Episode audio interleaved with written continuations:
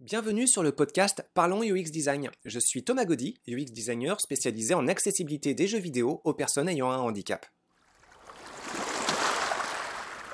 Salut tout le monde, j'espère que vous allez bien. Alors euh, pour ce sixième épisode de podcast, je vous propose de parler de travaux d'écriture de mémoire. Alors euh, pas les mémoires euh, autobiographiques en fait, mais les mémoires qu'on peut vous demander dans euh, des écoles supérieures sur euh, des mémoires d'entreprise, des mémoires techniques, euh, des mémoires d'investigation de sujets de recherche.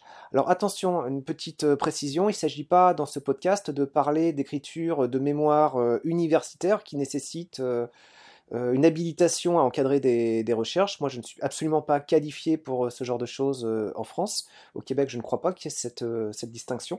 Alors, euh, la préoccupation vient euh, d'une des deux écoles dans lesquelles je travaille. Il y a euh, l'ISART Montréal d'une part et puis l'ITESIA à Cergy-Pontoise. Et côté ITESIA, donc, il y a des travaux de mémoire à rédiger assez souvent et je me rends compte que, bah, encore plus en cette période de confinement à l'heure actuelle où j'enregistre le, le, podcast, du fait de l'isolement, du fait d'une moins bonne communication entre les élèves et peut-être entre les élèves et les intervenants pédagogiques, euh, le propos du mémoire et la façon d'avancer ce travail, ça peut parfois être un peu stressant. Donc euh, je vais expliquer euh, quelques petits trucs. Je vais expliquer aussi en quoi cet exercice s'ancre dans une démarche de recherche UX, parce que derrière il y a le souci de venir à la recherche d'informations et puis de réussir à évaluer la fiabilité de ces informations. Donc ce travail est vraiment très intéressant euh, là-dedans. Donc euh, voilà, ça va être une petite compilation de, recommandations et euh, d'expériences vécues aussi, puisque moi-même quand j'étais étudiant et que je devais rédiger des mémoires, au début ça se passait pas forcément très très bien.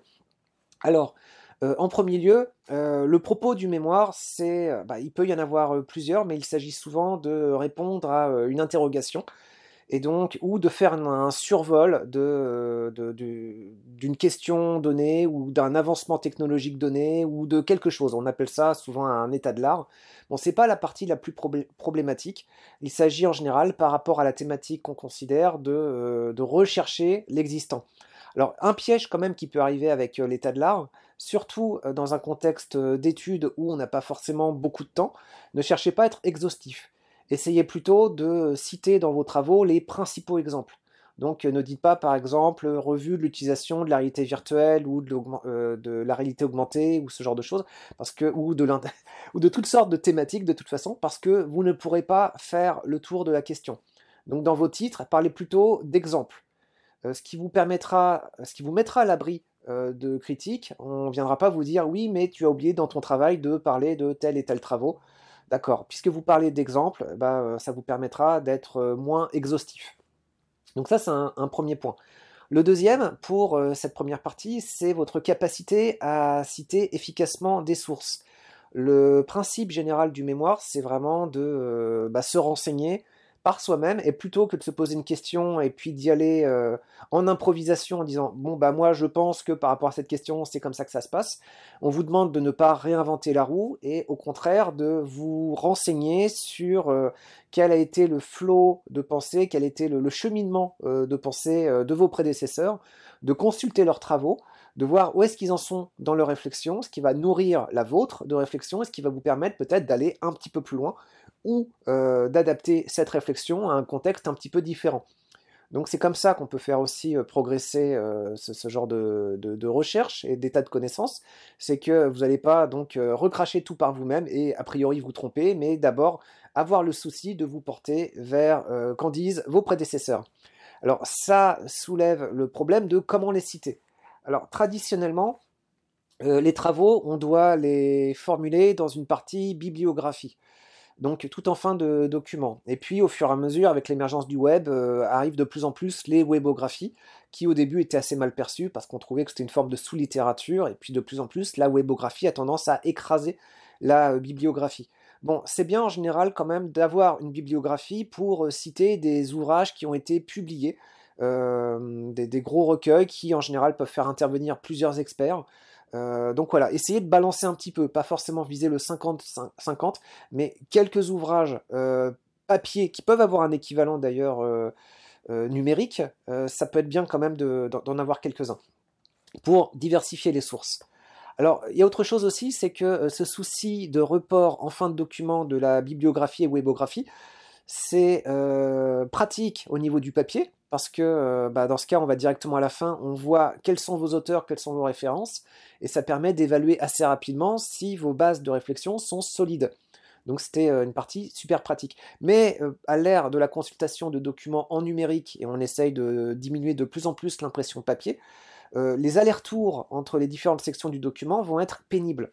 Donc gardez la webographie et bibliographie en fin de document, c'est toujours pratique, mais en plus ayez le réflexe de mettre des notes en bas de page. Vous citez un auteur, vous citez un document, vous citez une idée qui n'est pas de vous, vous mettez une petite note en bas de page et dans cette note en bas de page, précisez alors il y a plusieurs façons de préciser les informations. Simplement essayer d'être constant. Euh, pour ma part, ce que j'aime bien, c'est de préciser en premier lieu l'année, qui permet d'évaluer la fraîcheur de vos références, euh, l'auteur, et puis euh, peut-être le nom de la recherche, suivi du lien hypertexte, voire le lien hypertexte étant intégré directement dans les trois premières informations dont, dont, je vous ai parlé. Alors vous pouvez être plus précis. Dans une vraie webographie, bibliographie, en général, on cherche à citer, donc certes, l'année, les auteurs, en tout cas au moins les deux premiers souvent, et le nom de l'article, mais aussi le nom de la revue. Et peut-être, si c'est une collection un peu plus générale, le nom de la collection, ça peut être pratique. si c'est dans le cadre d'un colloque, par exemple, ou d'une sous-partie d'un périodique scientifique. Donc ce genre de choses, c'est très bien aussi. Alors une autre question que j'ai eue aussi, comment on fait pour citer une source qui a plusieurs auteurs? Alors euh, là, c'est assez simple. En général, vous citez le premier auteur et euh, vous dites euh, écho, enfin écho E-E-T, hein, et, écho pour collaborateur. Donc ça veut dire que ce premier auteur, qui est en général le premier, celui qui, qui s'est investi le plus, mais qui n'est pas nécessairement celui qui va recevoir l'intégralité euh, des, lauriers de, cette recherche. Hein. Il faut pouvoir euh, mettre une accroche, comme quoi il n'est pas seul, qu'il y a des collaborateurs. Et le écho va souligner le fait qu'il est euh, avec plus de monde, en équipe. Et l'accès au lien vous permettra de rendre accessible la consultation de tous les participants, tous les contributeurs associés à cette recherche. Donc pour l'état de l'art, c'est essentiellement ça. vous organisez bien vos idées, essayer de les faire simples. Euh, voilà. La deuxième partie est souvent un petit peu plus compliquée. Moi, en tant qu'étudiant, j'avais mis euh, beaucoup de temps à la comprendre. Alors, selon le cadre, le contexte pédagogique du mémoire, c'est pas toujours la même. Mais il s'agit de souvent répondre à une question. Alors, euh, une question que j'essayais de faire dans, mes mémoires et puis plus tard même dans le doctorat, et j'avais toujours pas compris, j'essayais de poser des questions genre comment Comment les jeux vidéo pouvaient être accessibles à des personnes non-voyantes? Euh, comment on pouvait euh, prendre en main tel ou tel type de jeu? Et en fait, ce genre de questions, c'est trop vague et trop vaste. Donc ça peut être un bon point de départ, mais souvent on demande d'avoir une question beaucoup plus précise, euh, dont la réponse peut être plus facilement binaire en oui ou non. Alors dit comme ça, c'est peut-être un peu trop fermé, évidemment, mais dans les faits, ça doit vous permettre quand même de trancher quelque chose. À dire, par exemple, je reprends un autre exemple très actuel. Euh, l'utilisation euh, de la euh, réalité augmentée en milieu médical. merci Sully. Est-ce que actuellement la revue que tu auras fait de, des différentes technologies de réalité augmentée sera utilisable telle qu'elle dans le milieu médical? Alors la réponse évidemment va être un petit peu plus nuancée, mais ça te permettra de dire telle technique oui, telle technique plutôt non, telle technique oui ou plutôt oui.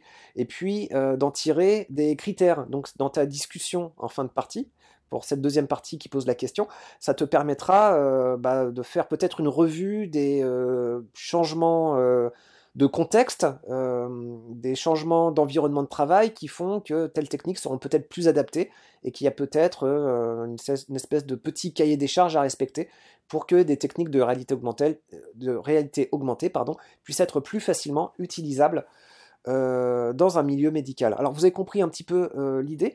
Alors pour aller un peu plus loin, si vous voulez chercher à approfondir un petit peu cette euh, logique, quand vous posez une question, normalement vous, pouvez, vous devez euh, en définir des, variables et un protocole qui vont permettre à d'autres personnes de se reposer la même question que vous et de reproduire le cheminement euh, de, de réflexion pour voir s'ils aboutissent ou pas aux mêmes conclusions que vous.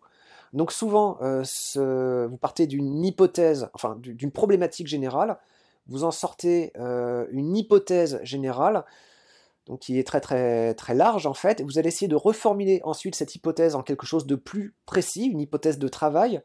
Pour réussir à éprouver cette hypothèse de travail, vous allez euh, la confronter à un protocole d'étude dont vous allez expliquer, expliquer euh, des variables. Alors on distingue deux types de variables en général, des variables dépendant euh, de l'utilisateur en, sciences humaines, souvent on avait beaucoup à, faire ce genre de choses, donc typiquement les résultats de votre expérience, et les variables indépendants de l'utilisateur qui vont être les différents euh, contextes expérimentaux sur lesquels vous allez travailler. Alors prenons un exemple de jeu vidéo. Imaginez par exemple que votre question, ça soit euh, est-ce que la taille des textes euh, a une forte incidence sur la qualité de prise en main d'un jeu? Donc euh, c'est un peu la grosse problématique, la lisibilité, des jeux, la, lisibilité des jeux vidéo en fonction de leur taille de texte.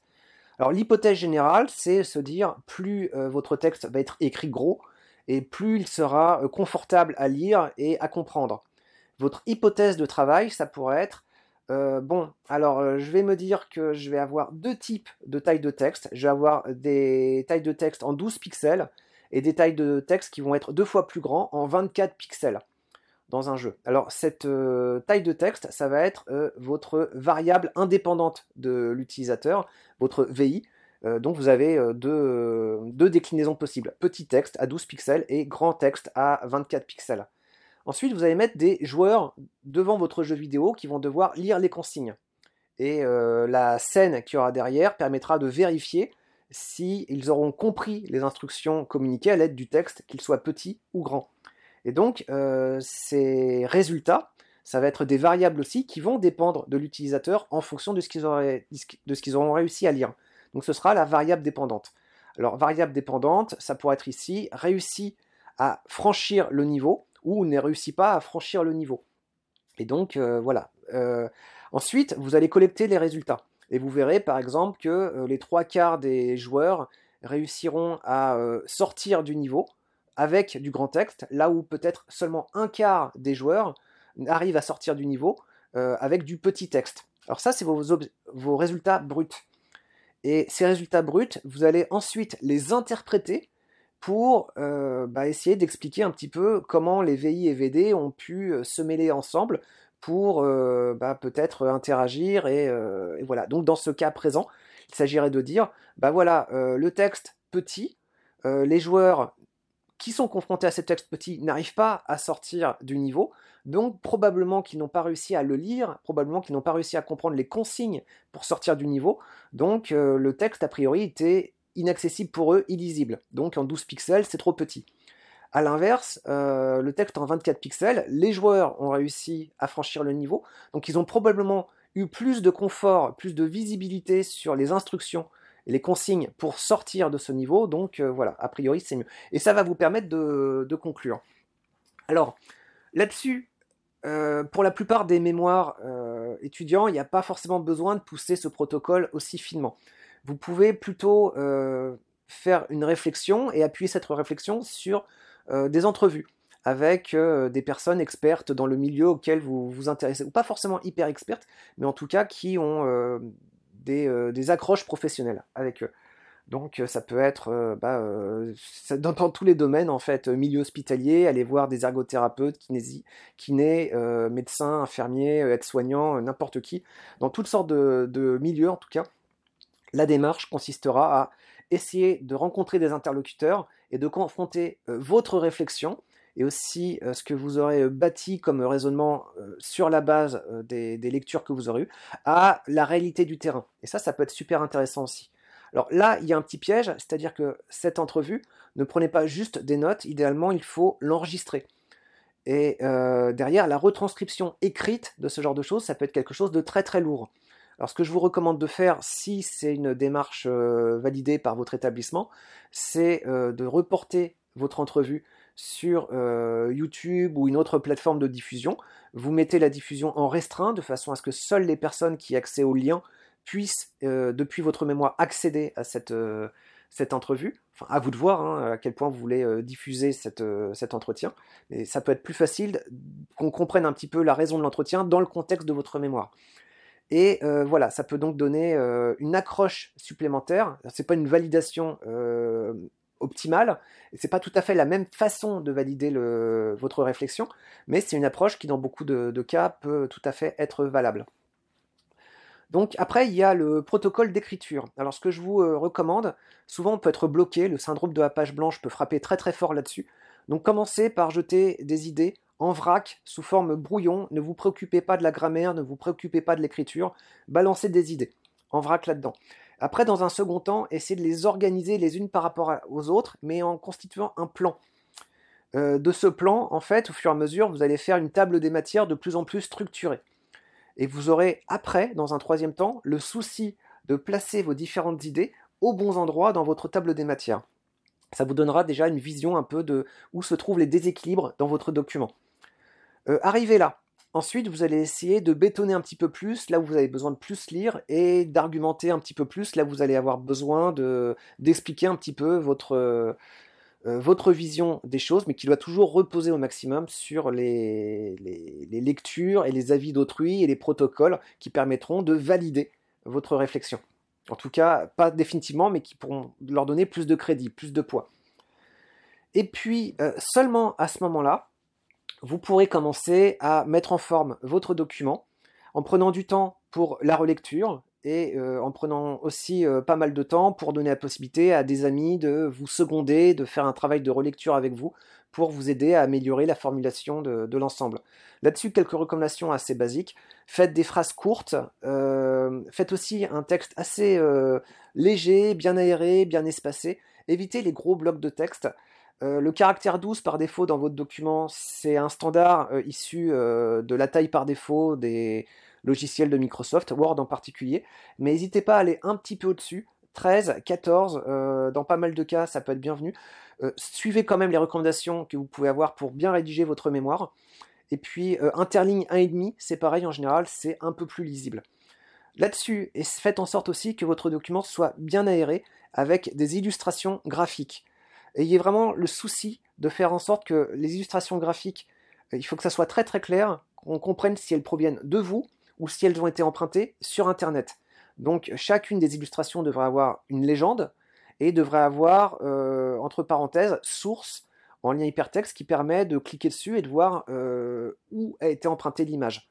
Alors dans un, dans un travail d'école, en général, il n'y a pas trop trop de problèmes à emprunter des documents, des images à droite à gauche parce qu'il euh, n'y a pas d'intérêt à vous faire un procès, a priori, ni vous ni l'école avez d'argent. Donc ce serait plus coûteux pour les autres organisations de vous attaquer euh, que lucratif. Par contre, dans une démarche euh, professionnelle par la suite, soyez très vigilant là-dessus et n'utilisez pas d'images ou de contenu pour lequel vous n'avez pas les droits. une erreur et vous pouvez vous faire flinguer là-dessus. Donc soyez vraiment très très vigilant. Qu'est-ce qu'il peut y avoir encore comme autre recommandation? Voilà, essayez d'être un petit peu constant sur les tailles d'images, qu'elles aient à peu près toujours le même format. Euh, ça donnera une meilleure homogénéité à votre document, il sera plus agréable à lire. Essayez de viser une illustration par image, ou en tout cas une toutes les deux pages. Ça va être super important parce que euh, l'activité de lecture, encore plus euh, en numérique, c'est quelque chose de plus difficile que sur une lecture papier. Et donc, beaucoup d'images vont réussir à faciliter un premier survol de votre document et le rendre plus attractif, plus sexy. Et ça va permettre aussi d'identifier des parties peut-être plus intéressantes un document, euh, c'est pas quelque chose forcément qu'on va lire comme un, comme un roman du début à la fin. Euh, beaucoup de vos lecteurs vont avoir le souci de, euh, d'en lire juste des parties par rapport à leur, leur intérêt personnel. D'autres conseils encore. J'ai une question il n'y a pas très longtemps sur l'intérêt de l'abstract et pourquoi pour un document rédigé en français, souvent on demande de faire un résumé en anglais. Alors ça, en fait, idéalement, les bons euh, documents que vous aurez rédigés devraient sortir du tiroir de l'école ou de votre tiroir à vous pour être mis en valeur sur un site de diffusion. Alors ça peut être le site de l'école, ça peut être d'autres sites de partage de connaissances, il y en a des open source, euh, qu'est-ce que je peux citer Academia, euh, il y a ResearchGate aussi. Et là-dessus, souvent l'abstract, c'est ce qui va être extrait de votre document et présenté comme vitrine de votre travail. Donc ce sera euh, euh, le, premier contact qu'on aura avec votre travail de recherche, en plus du titre, évidemment. Si, alors, comme on va viser sur ces plateformes-là une audience internationale, souvent on va s'intéresser majoritairement à des personnes anglophones. Alors pas que, hein, évidemment, mais voilà. Et donc, si les personnes anglophones sont intéressées par votre abstract, votre résumé en anglais, alors elles prendront la peine de le traduire pour réussir à le lire. Par contre, évidemment, cet effort de traduction, elles ne le feront pas si elles n'ont pas la possibilité au préalable de juger de la qualité de votre travail. Donc c'est pour ça qu'un abstract en anglais, euh, parce qu'actuellement, dans une démarche euh, de communication internationale, bon, euh, l'anglais, c'est un petit peu la langue sur laquelle on se met d'accord actuellement, ça peut changer. Et, voilà, donc c'est utile pour ça aussi. D'autres recommandations, enfin, donc vraiment, ce genre de travail, quand vous le demande, ayez l'idée de le faire avec le souci de le partager à une plus large communauté. Ne le faites pas juste pour l'école. Essayez vraiment de le partager. Euh, faites-le pour les autres. Faites-le pour plein d'autres personnes qui pourraient être intéressées par votre sujet et qui vont avoir beaucoup de plaisir et beaucoup d'intérêt à le lire. Euh, souvent, en fait, quand vous emparez de ce genre de choses, vous n'êtes pas encore à ce stade-là forcément des super experts, mais vous avez quand même la possibilité de renseigner de façon dense euh, sur l'état de pas mal de recherches, ou pas mal de travaux, et donc ça, ça peut intéresser énormément de monde. Donc ne le faites pas comme euh, une punition, un travail euh, scolaire pénible, mais comme une réelle contribution pour euh, faire avancer les connaissances de beaucoup de monde. Et enfin, donc quand votre travail est terminé, essayez d'être proactif. Actuellement, beaucoup d'écoles ont tendance malheureusement à ranger ce genre de travaux bah, voilà, dans un tiroir. ayez la démarche de le rendre disponible plus largement pouvez le mettre sur votre portfolio, sur votre LinkedIn, sur votre... Il y a plein plein de façons de greffer ce, genre de travail. Une dernière note, enfin, euh, sur l'utilité de ce genre de travail. Dans une pratique UX, en fait, une bonne part des méthodologies s'appuie sur des méthodologies scientifiques. Donc en fait, euh, ça, ça repose sur ce genre de recherche. Parfois un petit peu plus poussé, avec euh, un souci de fiabilité des différents protocoles expérimentaux plus exigeants. Mais euh, voilà, donc ce genre de travaux d'écriture, ça peut vous aider aussi de comment est-ce qu'on s'embarque dans une démarche de production de connaissances, à mettre en opposition avec la démarche de vulgarisation ou de diffusion de connaissances. Quand vous regardez euh, un magazine de vulgarisation, euh, un youtubeur que vous aimez bien ou n'importe qui, en général, accès, en accès grand public, c'est dans une démarche de vulgarisation et de diffusion des connaissances, qui n'est pas tout à fait la même chose que de la production de connaissances, où là, on aura un attachement beaucoup plus euh, ferme sur euh, ces questions méthodologiques, ce protocole, la mise en place euh, de variables, de résultats, de distinction entre des résultats objectifs et des interprétations qu'on puisse en, en, faire derrière. C'est quelque chose d'assez long, assez fastidieux, mais qui va permettre de plus facilement progresser dans des débats. Alors pas forcément les trancher, hein, parce que c'est quelque chose qui prend beaucoup de temps, mais de progresser dans la discussion. Et donc ces travaux de mémoire devrait normalement aussi vous permettre de faire la distinction entre ces démarches de production de connaissances et de vulgarisation de connaissances en étant un petit peu entre les deux. Voilà, j'espère que ces quelques recommandations euh, pourront vous être utiles. N'hésitez pas à m'envoyer des commentaires, à euh, réagir à, ces, euh, à, ce podcast. Et puis, si vous aviez d'autres questions, bah, de même sur vos mémoires ou d'autres travaux, contactez-moi. Voilà, merci beaucoup et à très bientôt. Au revoir. Merci d'avoir écouté ce podcast. Je vous invite à vous abonner pour ne pas rater les prochains épisodes. Si vous voulez en savoir plus sur moi, je vous invite à consulter mon profil LinkedIn, Thomas Gaudy. Si vous souhaitez de l'accompagnement pour implémenter ces notions et ces outils dans vos équipes et vos projets, vous pouvez faire appel à mes services de consultant en UX Design. Il vous suffit de me contacter via mon profil LinkedIn. Au plaisir